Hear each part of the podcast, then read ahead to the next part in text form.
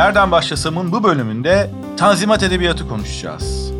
Türkçe'de modern edebiyat türlerinin ortaya çıktığı dönem diyebiliriz Tanzimat için. Profesör Doktor Nüket Esen, Boğaziçi Üniversitesi Türk Dili ve Edebiyatı bölümünde çok uzun yıllar bu konuda ve edebiyat konusunda ders vermiş ve bölüm başkanlığı yapmış bir isim var yanımızda. Hoş geldiniz hocam. Hoş bulduk. Tabii kitaplarıyla da bizlere çok faydası dokunmuş bir hocamız. Özellikle Modern Türk Edebiyatı üzerine okumalar kitabı. Evet. Ki oradan bir alıntıyla başlayalım hocam. Siz e, Ahmet Mithat Peki. üzerine de kitabınız var. Çok evet. e, özellikle de üzerinde durduğunuz birisi. Diyorsunuz ki Türkçe'de ilk romanı yazan değil ama ilk romancı. Burada ne kastettiğinizi soracağım. Bu ikinci soru olsun. Birinci soru İlk romanımız hangisi? Çünkü biz yıllarca Taşriki Tarat ve Fitnat diye bildik. Şimdi başka kitapların da olabileceği yönünde tartışma var. Siz hangisini kabul ediyorsunuz? Peki. Ee, şöyle söyleyeyim. Şimdi bir kere bu bir ilk tespiti arzusu tabii her yerde var da e, ne kadar anlamlı onu da bilmiyorum aslında. İşte kim yüz milyon ister yarışması sorusu. evet biliyorum biliyorum. E, şöyle diyeyim size şimdi e, senelerle Taşuku Talat ve Fıtnat kabul edildi. Şemsettin Sami'nin romanı 1871-72. E, fakat tanımımıza bağlı. E, şimdi e, ilk Türkçe romanı arıyorsak bu Ermenilerin yazdığı romanlar. Yani e, Vartan Paşa'nın yazdığı Akabe hikayesi, Boş Boğaz bir Adem bunlar e, çok daha önce 1860'larda yayınlanıyor. Türkçeler ama Ermeni harfleriyle Türkçe. Şimdi dilden gitmeyip harften gidersek e, Ermeni harfli olduğu için onu bir kenara bırakıyoruz ama Türk harfleri diye bir şey yok. Arap harfleri var. e, yani burada e, tam isimlendirmek çok zor. Ee, yani şöyle diyeyim size Türkçe yazılan ilk romanlar Ermeni harfli e, Türkçe romanlar. E, Arap harfleriyle yazılan ilk roman diye Taşuku Talat ve Fıtnat'ı kabul ediyoruz. Fakat şöyle bir şey var Türk Edebiyatı'nda senelerle mesela Namık Kemal'in intibahı ilk roman dendi. Belki siz o evreyi bilmiyorsunuz. Bir ara Yok, böyle deniyordu. Hocam. Biz benim hocalarım mesela bunları bunu diyenler var. Namık Kemal çünkü Namık Kemal e, e, Cumhuriyet ideolojisinin kendine ata olarak seçtiği bir yazar olduğu için ondan başlatmak istiyordu. Yani aslında ilk romanı kimin yazdığı değil de kimin yazmasının istendiği. İstendiği de önemli olabiliyor. Yani Şemsettin Sami çünkü Arnavut asıllı. Ve de eh, iyi bir roman değil o. Denir değil tabii ama hangisi iyi bir roman zaten. Neyse. Peki şimdi o zaman biraz daha başa dönerek e, şunu sormak istiyorum size. Ben az önce bir cümlede özetlemeye çalıştım. Doğru yanlış bilmiyorum. Yani modern edebiyatın Türkçe'de ilk ortaya çıktığı dönem. Doğru, edebiyat türlerinin. Doğru katılıyorum. E, meraklısı biliyor. Pek çok kişi okumuştur. E, lisede bize parçalar okuttular bunlardan. Hı hı hı. Şimdi giderek daha fazla sayıda eseri günümüz Türkçesine de uyarlayarak hı hı. yayınlayan yayın evleri var. E, peki hani hiç bunları okumamış olanlar ve Tanzimat Edebiyatı diye bir şey varmış diye bir şeyle karşılaşanlar.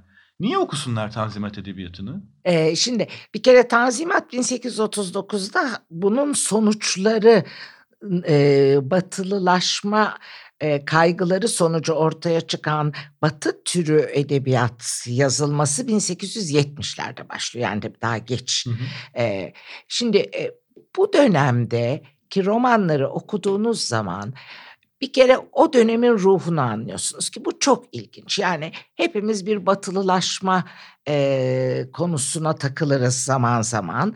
Ama bunun esas başlangıç noktası işte o 19. yüzyılın son 30 yılı 1870 ile 1900 arası diyelim. O döneme biz Tanzimat Edebiyatı diyoruz ve o dönemde bütün edebi edebi bir konularda yenileşme ve batılılaşmayı görüyoruz. Yani mesela orta oyunu gibi böyle şeyler var, sahne sanatları var ama modern tiyatro yazılmaya başlanıyor. İşte divan şiiri var, halk şiiri var ama e, batı tarzı şiir yazmaya başlanıyor. Ama bunların arasında en önemlisi roman. Bizde anlatı var. İşte mesnevilerde var, halk hikayeleri var ama batı tarzı bireyi öne çıkaran roman yazılması bu dönemde. E, onun için yani o bunları bu romanları okumak e, bence hem bize tarihimizle ilgi e, bilgi veriyor hem de el yordamıyla ilk romanlar yazılırken nasıl şöyle diyeyim tırnak içinde saçmalıklar yapılabiliyor. Yani mükemmel roman okumak istiyorsanız bunların hiçbiri mükemmel romanlar değil. Zaten Ama, hocam şöyle bir mazeretleri yok mu? Şimdi bugün birisi yazar adayı olarak sizden tavsiye istese öncelikle bol bol oku dersiniz. Şimdi adamların okuyacağı pek bir şey yok ilk yazarların. Tabii yok. yani yok tabii. tercümeler kısıtlı. Yabancı dil biliyorsa bile orijinal dildeki eserlere erişim yok. E yerli eser zaten verilmemiş. Evet. Çok zor. Yani hakikaten özellikle şimdi Tanzimat romancıları Ahmet Mithat ve Fatma Ali hariç zaten birer roman yazmışlardır. Namık Kemal iki. Geri kalan işte Sami Paşazade, Sezai Recaizade, Ekrem Nabizade, Nazım yani bu zadeler var.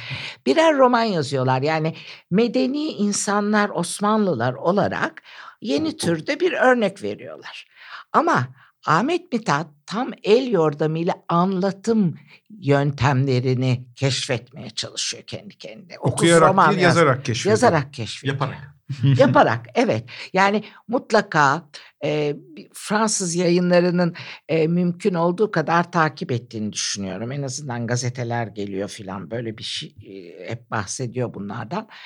Ama dediğiniz gibi el yordamıyla bir böyle deniyor, bir böyle deniyor. Çok değişik teknik denemiştir. Cinayet romanı deniyor, hafif fantastik deniyor. Yani evet. pek çok ilkin aslında. Yani müellife. şey bile deniyor, e, science fiction. Bilim, bilim, bilim kurgu. kurgu bile deniyor. Yani işte adamları e, Amerika Doktorları diye bir romanı vardır. Hiç bilinmez kimse okumaz ama yani e, işte bir sıvının içine batırıp çıkarırsan adam heykel oluyor ama bilinci yerinde ve olanın biteni takip edebiliyor mesela. Evinde heykel diye görüyorsun adam her şeyi ne olduğunu biliyor oluyor filan. Yani böyle adam adam dediğim Ahmet Mithat tabii ben artık ondan çok samimiyim. e, çok ilginç şeyler deniyor ilk Türkçe romanı yazan değil ama ilk romancımız demenizin sebebi, sebebi bu üretkenlik. Aynen bu. Aynen. Yani roman yazmaya çalışıyor. Yani e, moda olan bir şeyi veyahut da halka birer örnek verelim diye bir gayret yap, yazmak başka diğer romancıların yaptığı. Ahmet Mithat romancı olmaya çalışıyor. Roman yazmaya çalışıyor. En çok bildiğimizde Felatun Bey ve Rakım Efendi evet herhalde. Onu diğerlerinden ayıran ne hocam? Valla o işte o dönemin tanzimat dönemi dediğimiz dönemin e, iyi batıllaşma kötü batıllaşma örneği olduğu için ve bu hala geçerli kabul edilir bizim toplumda. E, aslında baya güzel bir romandır bence Felatun Bey ile Rakım Efendi. Rakım Efendi'nin biraz Ahmet Mithat Efendi'nin kendisi olduğunu düşünür müsünüz? Kesin. Öyle yorumlar okumuştum tabii, tabii, Tabii öyle. Yani zaten Ahmet Mithat kendi yazdığı en ilginç romanı Müşahedat'ta e, bahseder bir karakterle yazar Ahmet Mithat konuşuyordur romanın içinde ve onda e, o karakter ona der ki Rakım Efendi'yi ben siz zannediyordum der. O da yok ben başkayım der ama yani o lafı bizim aklımıza sokmaya çalışıyor zaten. Aynen öyle. İşte böyle çok güzel oyunları var. Çünkü Rakım Efendi doğru batılılaşan. Tabii o doğru. Yani evinde son derece yerel e, işte e, cariyesi var şey var dadısı var filan böyle ama dışarıda son derece kültürlü eğitimli batılılaşmış bir hayatı var. Halbuki Felatun Bey saçma sapan bir adam işte sadece şey batılılaştığını sanan ama onu da beceremeyen bir züppe. Felatun Bey iyi Fransızca bilmeden cümle arasında Fransızca yerleştiren Evet. Rakım Efendi ise çok iyi Fransızcayı kendi kendine öğrenmiş hatta ders veren. Evet. Değil mi? Öyle evet, yanlış aynen. hatırlamıyorsam. Aynen. yani son derece abartılı, iki uçta akkara. Yani e, romanlar yeni yazıldığı için e, ve de işte halka eğitmek için olduğu için tabii çok net yapmak zorunda. Böyle müphem alanlar bırakamaz e, e, Ahmet Mithat. Yani ya iyiler çok iyi, kötüler çok kötü falan olmalı ki görelim hangisine benzemek isteyeceğimizi. Peki bu yazar tarafı, romanlar tarafı bir de bunun okuyucusu olması gerekir. Evet. O dönemde nasıl algılanıyor, nasıl tüketiliyor, nasıl okunuyor Hı. bu yeni türler? Yani e, Ahmet Hamdi Tanpınar'ın anlattığı bir şey vardır, e, sahne vardır. Yani genelde ailelerde bir kişi okuma yazma biliyor, iki kişi okuma yazma biliyor. Kalabalık ailelerde sesli olarak okunur diye anlatır Ahmet Hamdi Tanpınar o dönemdeki romanlar. E, fakat e, e, şehirli, tabii İstanbullu diyeyim size, eğitimli insanlar okuyor. E, kadınlar meraklı ama okuma yazma bilmedikleri için ailenin erkekleri sesli okuduğu zaman takip ediyorlar. Ama sanki onlar da romanları duydukları zaman birbirlerinden aldırıyorlar aileye gibi bir e, yorum getirilebilir. Yine kadınlar aslında edebiyatın dinamosu. O dönemde de. evet. Edebiyat tüketiminin. Evet, evet, evet. Yani okuyamasa da okutuyor gibi. Ama yazanları da var. Fatma Ali Hanım sizin yine çok özellikle üzerinde durduğunuz çok. kişilerden birisi. Evet. Niye? Bir kere e, dikkatimi şöyle çektiydi. E, 1980'lere gelene kadar ki edebiyat tarihlerine bakın Türk edebiyat tarihlerine katiyen Fatma Aliye'den söz edilmez.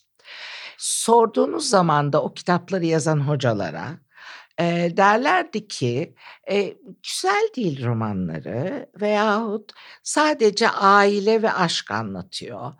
E, bütün Tanzimat romanları sadece aile ve aşk anlatır. Ahmet Mithat'ın değişik maceralarının dışında.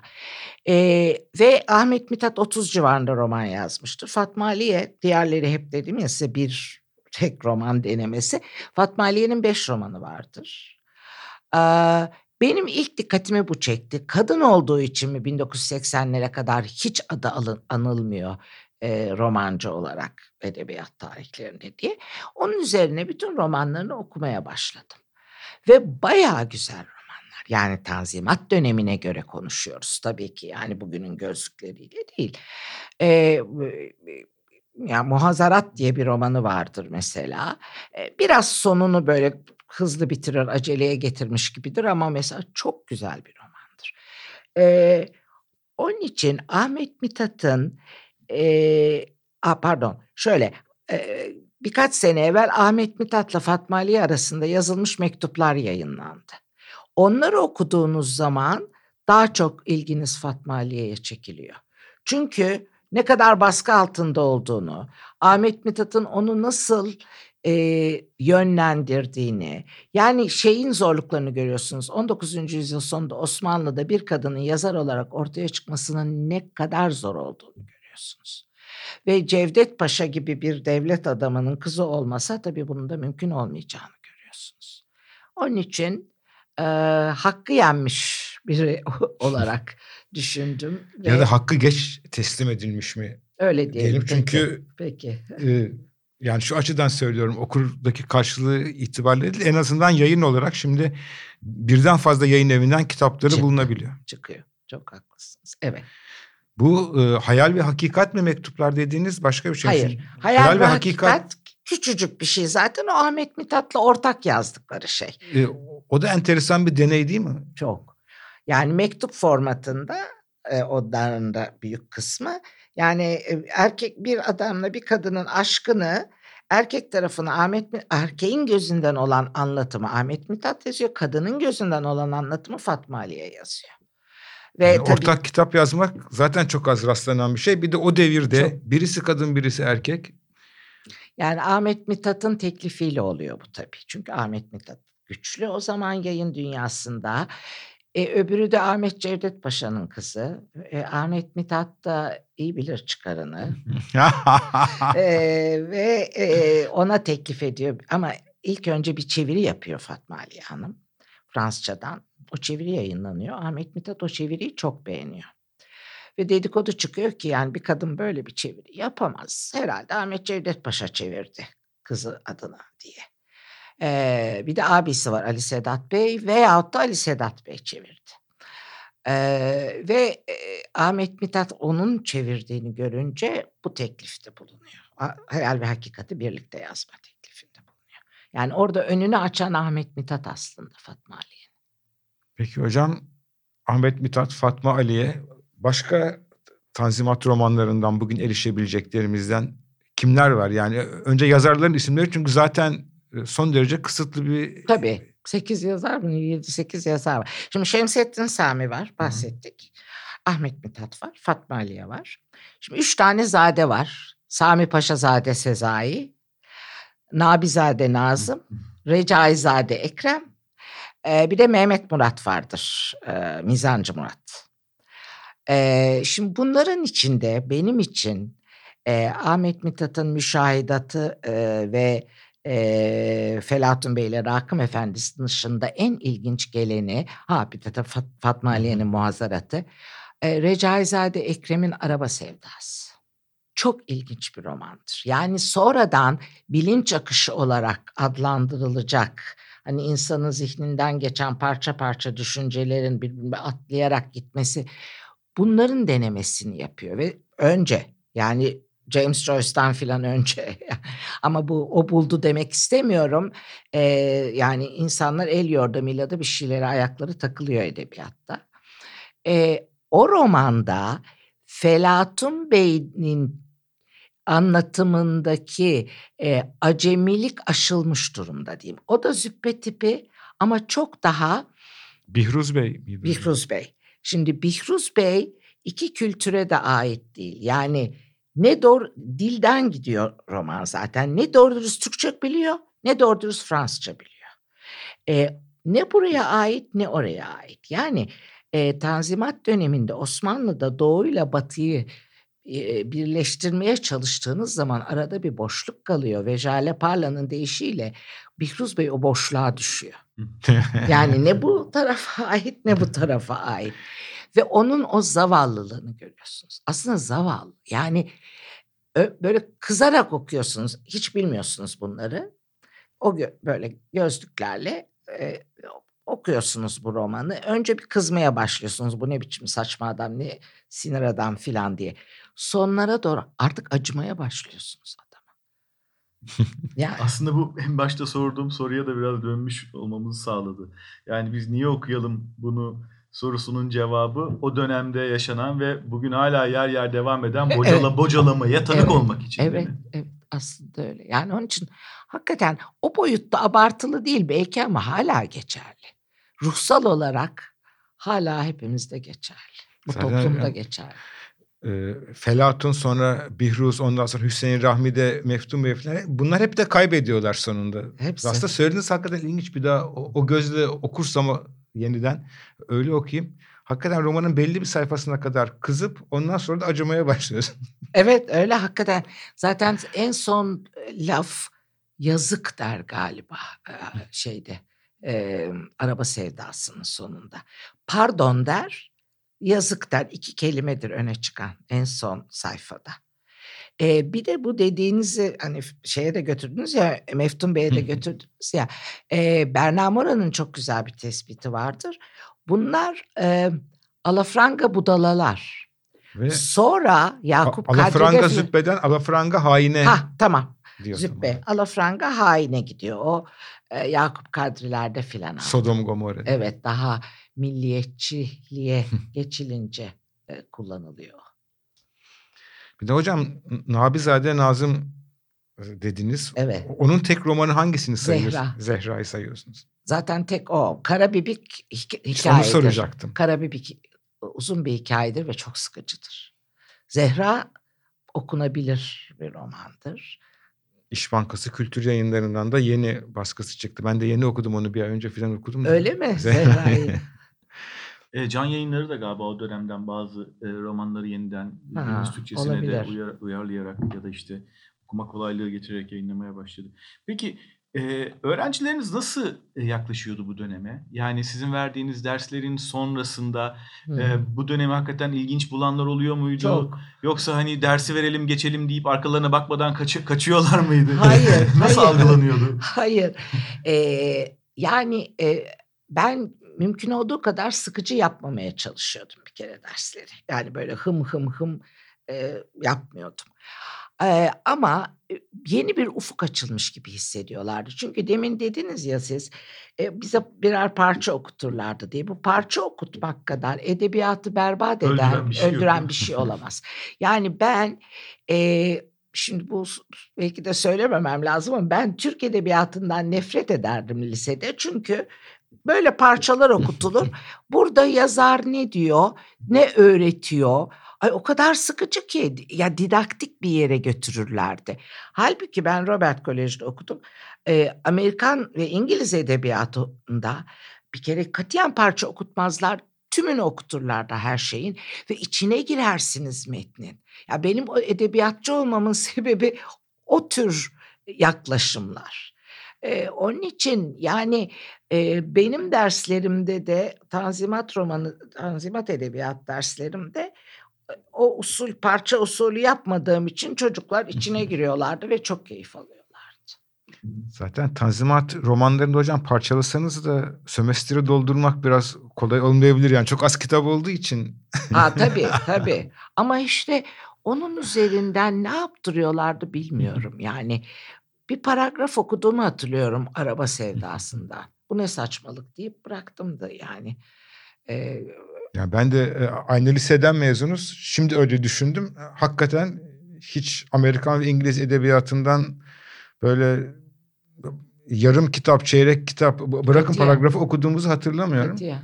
Ben İki de ayrı Almanca öğrendim ve Alman öğretmenlerim de hep aynı şeyi yaparlardı. Yani bir romanı ya da bir okuma parça şeyi bir metnin tamamını okutup Tabii. onun üzerinden interpretasyona Tabii. girerdik vesaire Tabii. çözümlemeye girerdik. Ama birinde de 50 yazardan ve şairden haberdar oluyorsun bir sömestrde. Diğerinde 5 taneden ama gene de bütününü okumak ben Ama de şimdi daha tercih edilir olduğunu düşündüm. bir şey değil işte. O zaman edebiyat araştırmalarında liste yapmaya gidiyor insan o haberdar olmak var ya e, hayatı ve eserlerinin doktora tezi olmasına gidiyor. Öyle doktora tezi olmaz benim anlayışıma göre. Tabii biraz şey de sorun galiba. O bir paragraf, iki paragraf bir sayfayı verdiğin zaman merak ettirecek şekilde vermiyorsan o da ayrı bir sorun. Yani ha, tabii. daha iyi bir eğitim sisteminde bir kitabın bir sayfasını verirsin ama merak ettirecek ya ben sonra bunu tamamını okuyayım dedirtecek Aa, şekilde evet, evet de vermek mümkün.